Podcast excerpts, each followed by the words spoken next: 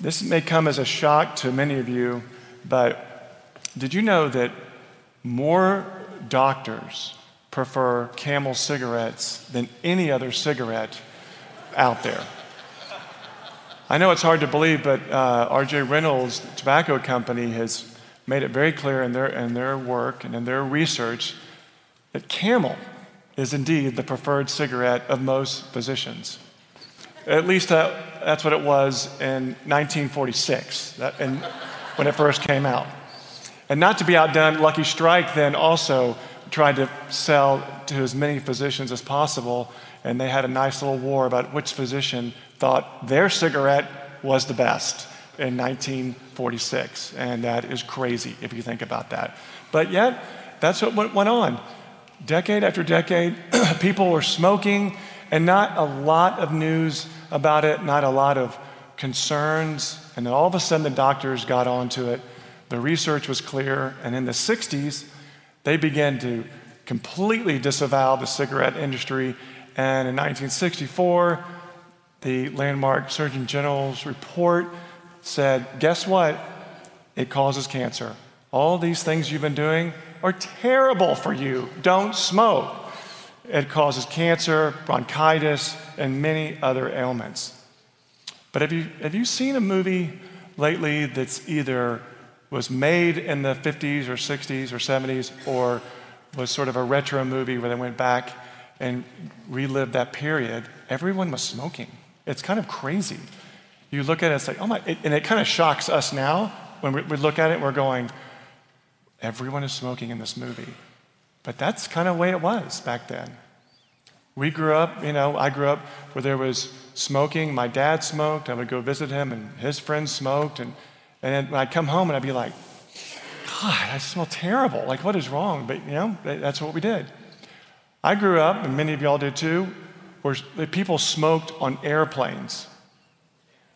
Now, that is crazy to think about that that we all got on this aluminum, tightly sealed drum and we flew across the world breathing everyone's smoke. Our children did it, we did it, and we didn't even think twice about it.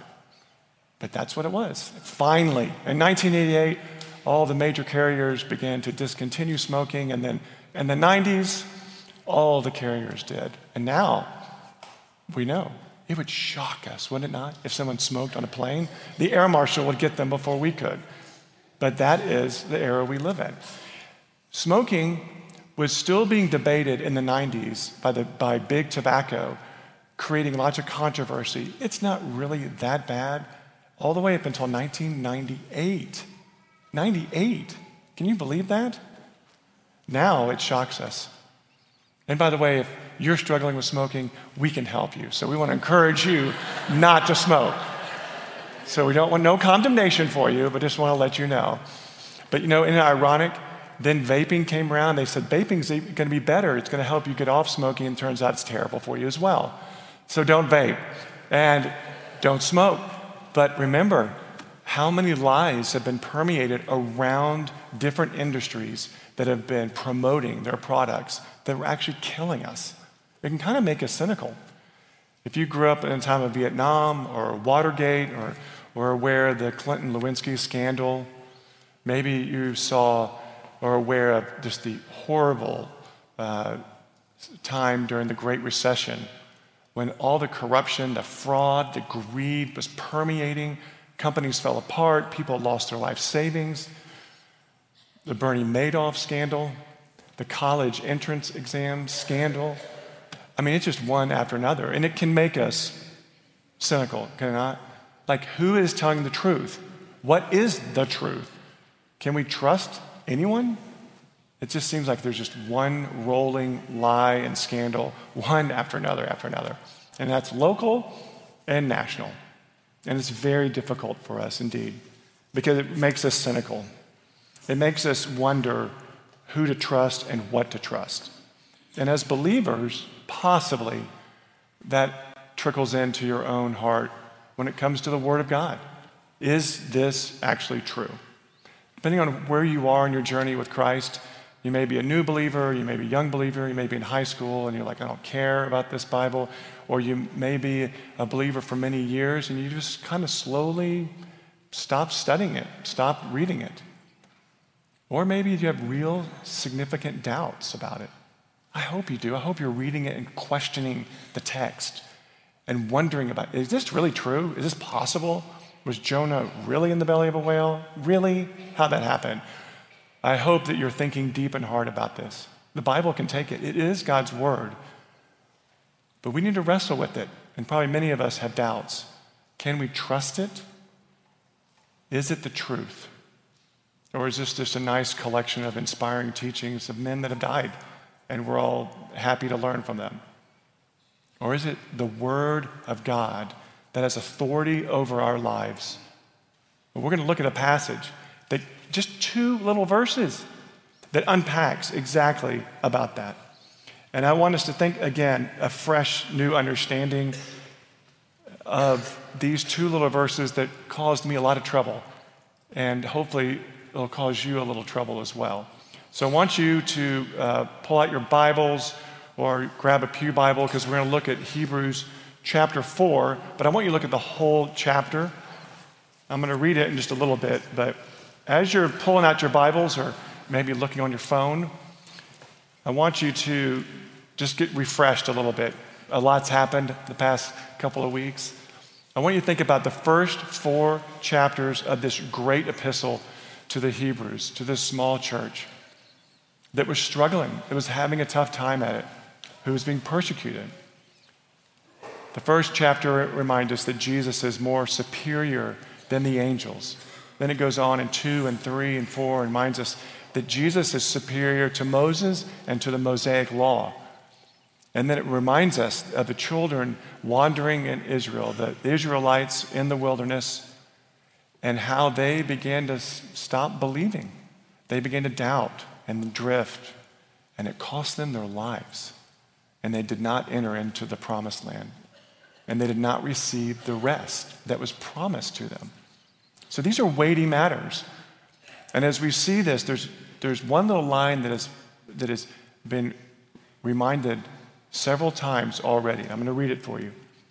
In this one little line, it says to us in Hebrews 3, it says, Don't harden your heart as in their rebellion on the day of testing in the wilderness. 315 says, As I said, today, if you hear his voice, do not harden your hearts, as in the rebellion. And then now in our chapter, verse 7, it says, And again he points today Today, if you hear his voice, do not harden your heart. So there's a real risk for us in the cynical world, if we've suffered a lot, if you've taken a lot of hits in your life, to begin to kind of hmm, drift. Or maybe you never really embraced that this is true. This is God's authoritative, inspired, inerrant word of God. This is what we're studying. And these two little verses are going to remind us. So I'm going to read them for you. You can remain seated. I'm just going to read it for you verses 12 and 13. For the word of God is living and active, sharper than any two edged sword, piercing to the division of the soul and the spirit, of the joints and of the marrow, and discerning the thoughts and intentions of the heart. And no creature is hidden from his sight but all are naked and exposed to the eyes of Him to whom we must give an account. Let's pray. Oh Lord Jesus, may your word penetrate us, shock us even, remind us. Help us, oh Lord, to be honest as you see it all and you know us. That the words come alive to us as your living, true word. And we pray this in your name, Jesus. Amen. We have a gift in our liturgy, do not, that we come in here in our minds a thousand different places. We're called into worship by the Word of God, and then we profess what we know is true from God's Word, and that sparks in us, uh, I probably have some stuff. I, I need to confess my sin. And we have a corporate confession of sin, which leads us into private confession. and then assurance of pardon. I hope you're grabbing that heart wholeheartedly. And then we have this time of the Word. But that confession today was so good. This is so much us. The line that Robbie already highlighted that our appetite for things of secondary or even third or no importance fill our lives with longings that you never intended us to have. So things just get in the way of God's Word. And God's Word is more powerful, and we're going to look at it. We're going to look at every little phrase. There are six characteristics in this one verse in verse 12. The Word of God is this it is living, it is active, it is sharper than any two edged sword, which means it can pierce to the vision of the soul and the spirit, the joints and the marrow, and then the kicker, discerning the thoughts and intentions of our heart. So we're going to, real quick, we're going to roll through these, each one, and dissect it. So the Word of God is living. In the Greek, in this sentence, living is the very first word. It's like living is the Word of God. To remind us, the, the Word of God is not dead, it is alive. It is alive and at work, all in us. 1 Peter 1 says, Since you have been born again, not of imperishable, not of imperishable, but through the living and abiding Word of God. And then he quotes Isaiah, saying, All flesh is like grass, and the glory of the flower of grass, and the grass withers and the flowers fade, but the word of the Lord remains forever. And then Jesus in Matthew actually makes it clear by actually connecting the authority of Scripture from the Old Testament and linking it with the Gospels in the New. Jesus himself affirms this, and he says, I tell you the truth, until heaven and earth disappear, not the smallest letter, nor the least stroke of a pen will by any means disappear from the law. So it's alive and it's working and it's active. The Word of God is active. Do you believe that?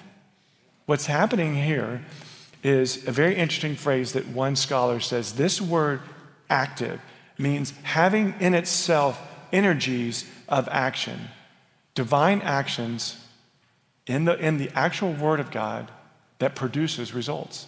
And if you're a believer and, and have read something and been convicted, you know that to be true. If you've been encouraged by something, if your heart is breaking and you go to the Psalms and you read something and you're like, yes, then you can sense that living and active Word of God. One of the most famous passages that summarizes both the living, active, and authority is at 2 Timothy 3. there, we're reminded clearly in verse 15 how Timothy, from childhood, was acquainted with the sacred writings, which were able to do this actively, able to make you wise for salvation through faith in Jesus Christ. And then he reminds us and Timothy all scripture is God breathed. All scripture is God breathed. God, God breathed it, spoke it, and it is good for profitable for teaching, for reproof, correction, and training in righteousness. So we had this great confirmation of the Word of God, all of it. And then Paul, when he was in prison later on, said, I'm in prison, but the Word of God is not bound. It's still going forth. So even when we're disabled and unable and can't do it, the Word continues to go. It will not return void. It is active, it will accomplish. And in a, to me, a very powerful, this is awesome. So I'm going to I'm going to read four different passages from four different places in the Bible Genesis, Gospel of John, Hebrews, and Revelation. So Genesis 1, John 1, Hebrews 1, and Revelation 1. Listen for the thread of God's living and active word. And you know this, but hear it fresh. In the beginning, God created, and we know what He did. We know how He was moved across the earth. There was darkness, the surface was deep, but the Spirit of God hovering over the waters. And God said, Let there be light, and there was light. He just spoke it into being. And then in John, we are see the linkage there between Genesis and John. In the beginning was the Word, and the Word was with God, and the Word was God. And he was in the beginning with God, and all things were made through him. And without him, not anything was made that was made. And in him was life, and this was the light of man. And the Word became flesh and dwelt among us. So we see the power of the Word. And then hop over to Revelation, and it says clearly here that all the things that, that in the revelation of Jesus Christ that God gave him to show his servants what must take place. And he said, by sending the angel to his servant John, he testifies everything he saw that the word of God and the testimony of Jesus, Christ Jesus, be blessed for the one who reads this out loud. The words of the prophecy are blessed, and we must take them to heart, for the time is near. And then putting all those Genesis 1, John 1, Revelation 1, and now Hebrews 1, they all interconnect right here. This is only God can do this. You have, you have 66 books of the Bible written over thousands of years in three different languages, and they beautifully, seamlessly all interconnect. And the message of Christ is clear as the word goes forth. We did this a couple of weeks ago. Listen again. Long ago, and in many times, and in many ways, God spoke, His word went forth to our fathers by the prophets. But in these last days, he has spoken to us through his appointed Son. Through him, he also created the world, and he is the radiance of his glory and the exact imprint of his nature. And here it is and he upholds the universe by the word of his power. Just speaks. He's not like Atlas, who's like, I'm holding the earth, I'm getting tired, Can I, I need a break. No, he just, he's casting it out through his word, and everything is upheld. And it's not only that, it's living and active and dynamic and growing to its ultimate intended purpose, as we see culminated in Revelation. And it's all happening. Every prophecy has been fulfilled in Christ. All the messianic prophecies of old have come to full fruition. So we know the prophecies now about Revelation will be we can build trust in His Word. It's living and active, it's on full display. And then we pivot here, and as we think about it, sharper than any two edged sword, not sharper as, but more sharp than anything we could ever imagine. And, and it's powerful because it's able to go between the soul and the spirit, the joints and the marrow. It's able to do what no man can do. It, its extreme penetrative power, the Word of God, goes to the very core of our being. Now, can anyone do this? Can anyone? Can a famous, the world's most famous neurologist do that? Or radiologist? Can he scan and find this, what the Word of God can? Can a Supreme Court judge oversee this and demand that it come to be? No. No, no one can. No psychiatrist, no surgeon, no one is able to divide, to divide the soul and the spirit or the joints and the marrow to discern the thoughts and intentions of a heart. And just in case you're wondering, that would include the Hulk, Doctor Strange, Thor, Spider Man, and all the other superheroes as well. That is one thing they cannot do, okay? Even them cannot. So the reality is, that God can do anything through His Word. Now, if you're like me, if you have kids, uh, I have four awesome kids. They're not little kids anymore, they're grown up. But all of them have broken bones. All of them have had multiple MRIs and CAT scans and x rays. We have paid a lot of money. If anyone needs to borrow crutches, come on over, and we've got a lot of that. But it is it is amazing. I think I've almost got a, one person I could mosaic together with all the MRIs. I just grabbed a few. These are my boys. You know, this is the skull, my other son's back. This is uh, my son's wrist that was broken, and it just goes on and on and on and on. So I looked at the brain of my son on this MRI, and I tried to see if I could see the thoughts and, and intentions of his heart on here, and I could not. And I tried to give it to Dr. Mark Fulmer, and he could not. And so we, we can't find it. But God's word can. Just think about that. It, it, we're exposed. In fact, that's exactly what, what he says. If we keep on reading, we find out that we are exposed by his holy word. In fact, verse 13 makes it clear. As a result of what happens in 12, as a result of the six characteristics of God's word, then for us, we're exposed. It says, No creature is hidden from his sight. We're naked and exposed. And here is, ooh, this one's a big one, to whom we must give an account. That is what the Word of God says. Now, in a beautiful, poetic way, on the positive side, Psalm 139 talks about this, right? Psalm 139 is it's like before the thoughts are on your mouth, He knows them before you lie down, before you wake up, He knows what you're going to do. God is intimately acquainted with our thoughts. And that leads David to say, Search me, O God, and know my heart. As believers, that is what we can do. But it's a little unnerving, am I right? To know that everything is about us. No, none of us like to be exposed. None of us. We don't want our stuff out there, even if you post on Instagram.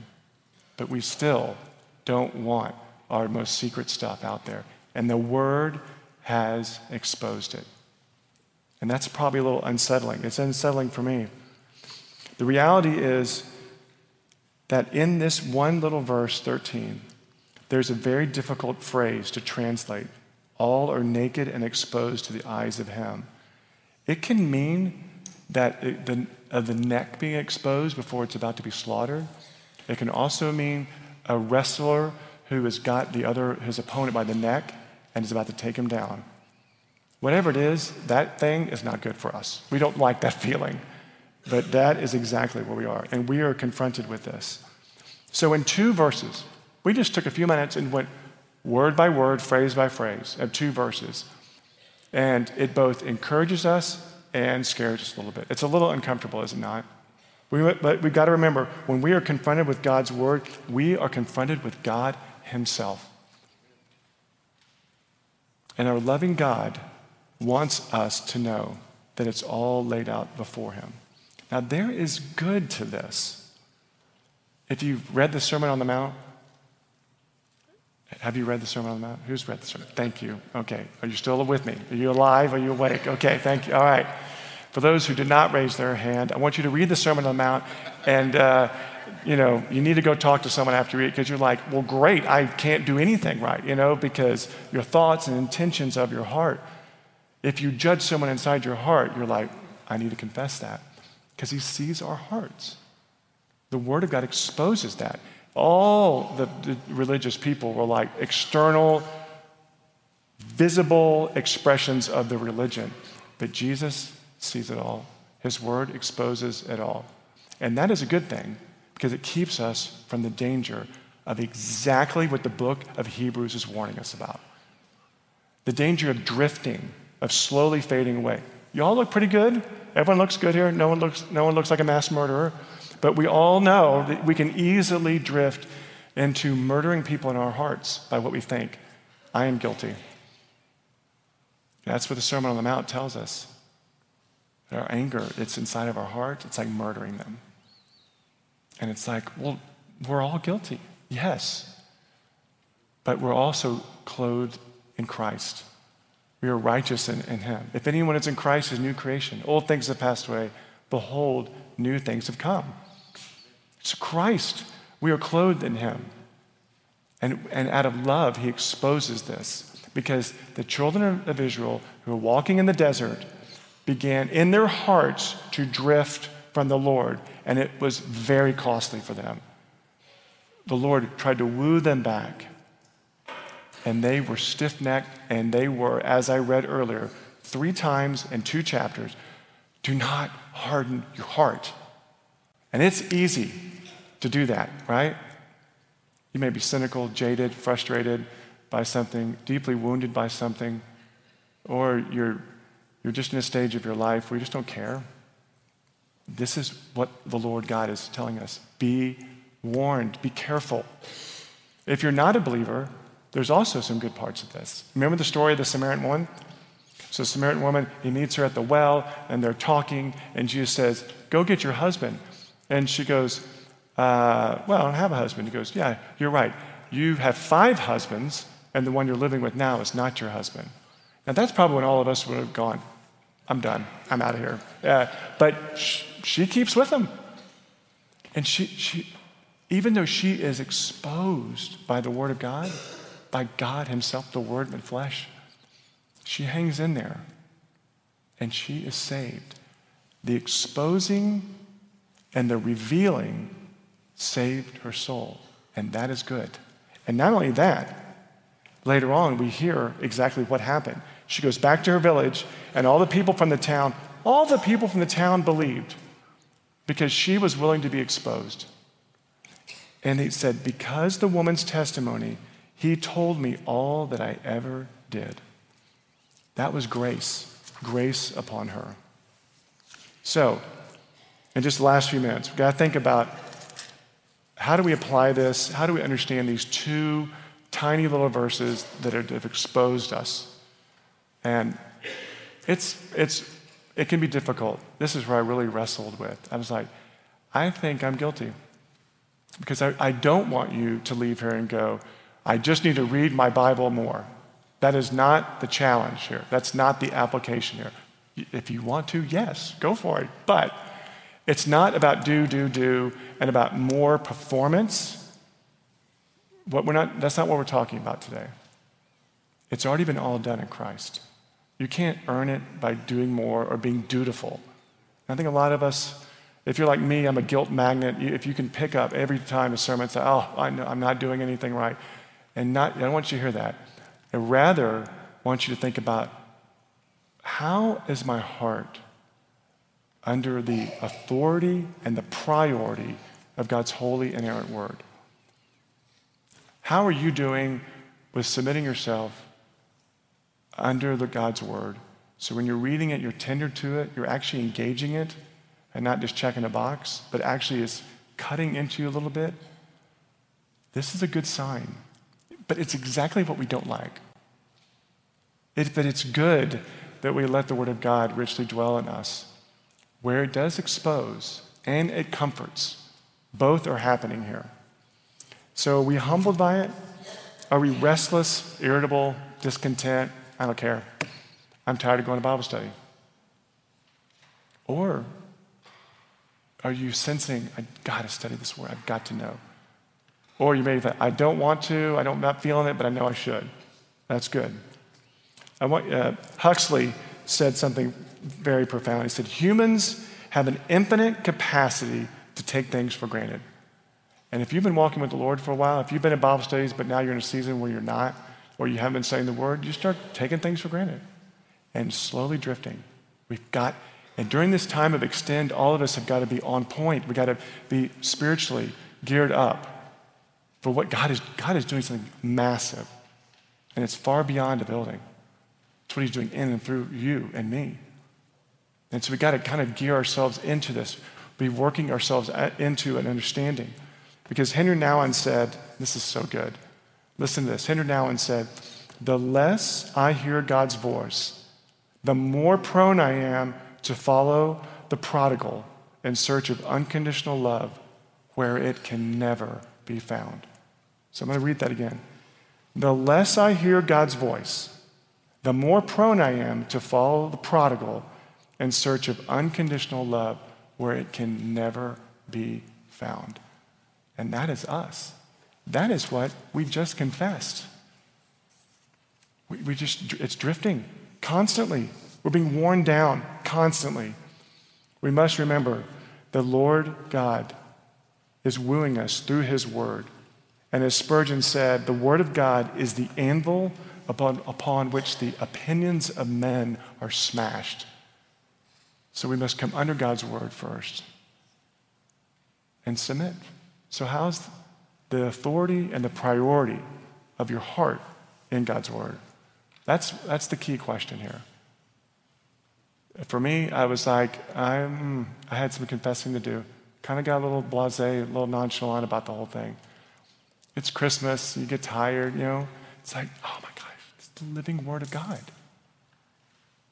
may none of us grow lazy in it. If any of you all have seen the movie A Few Good Men, it's a fantastic movie.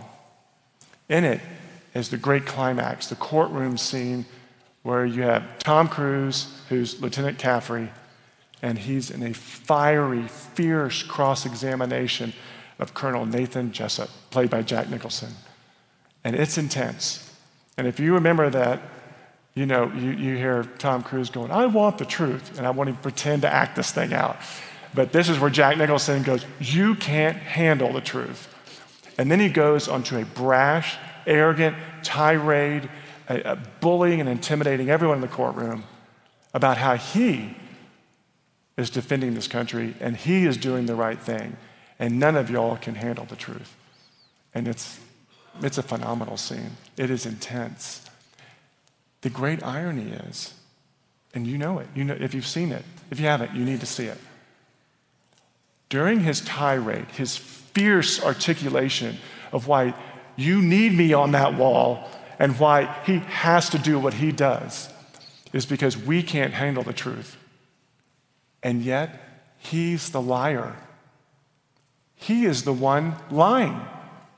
He himself cannot handle the truth. And it was never exposed until in that courtroom it all came out. That exposure revealed the blind side, his lack of self awareness, his arrogant pride, but it came out. We need that. We need that to happen. God's word does that because we sometimes say, You can't handle the truth and demand things when it's actually us, right? It's us. Well, who's going to do that? We're not going to court for that. But God's word can do that in us. It exposes it and it, and it humbles us because we can't handle it. And this is hard. So, out of time, but I want to say a few things for you just to consider. When you think about a few things here, how's a few things that you could do to take the next step? What's the next two, three, four percent of getting in God's Word? Do, you go to any kind of Bible study? Are you in any kind of study of God's Word? If you're not, go to one of the women's or one of the men's, look on the website, and get in, plug it in. Are you in a small group? Do you want to be in a small group? Awesome. Come talk to us. Email us. Let us know. We want to find small groups. And if you're in one or you, you want to now lead one, come on. You know, the best ways to learn God's word is to start teaching it. Come on. We need more leaders. Teach in the children's area. You'll love it. It'll change your life when you teach God's word. Doesn't matter how old they are. Doesn't even matter if they get it. But you get to teach it. So we need more teachers. Memorize that scripture. Turn your radio off, turn your phone, turn off your Netflix, and just immerse yourself in God's Word a little longer instead of streaming another full series of whatever. Because this is the Word of God. Let the Word of God speak to your depressed soul. If your heart is heavy, go to the Psalms and let it tell you, let it give you the roadmap. Why are you cast down, O my soul? Praise God. And begin to use the word as a balm to help your soul. So, in the scriptures, in the book of Hebrews, they study God's word together. We need to do that together. We need to allow that. And if you feel exposed right now, great news. Final point. Just go to the very next verse. This is so awesome. Just to the point where we're being very vulnerable uh, as we've been exposed and laid out there naked and bare. The next verse reminds us of something incredible. It's the gospel, y'all that we have a high priest who knows everything and loves us. It says clearly here, the very next verse, since then, we have such a great high priest who has passed through the heavens, Jesus, the Son of God. Let us hold fast to our confession. For we do not have a high priest who is unable to sympathize with our weakness, but one who in every respect was tempted just as we were, and yet without sin. Therefore, let's draw near to him with confidence that we may receive mercy. That is what we do with our exposure. As we go to the throne of grace. And there's a Savior that is loving us right there. Let's pray. Father, God Almighty, we all confess that we're prone to wander, we are prone to drift. So, by your Holy Spirit, will you right now lovingly convict us, lovingly expose us so that we can be aware of these areas that put us into, in peril? I need it, and so do my brothers and sisters. So, oh Lord, work now, we pray, especially as we prepare for a new year. And we pray all this in the name of the Father, and the Son, and the Holy Spirit. Amen.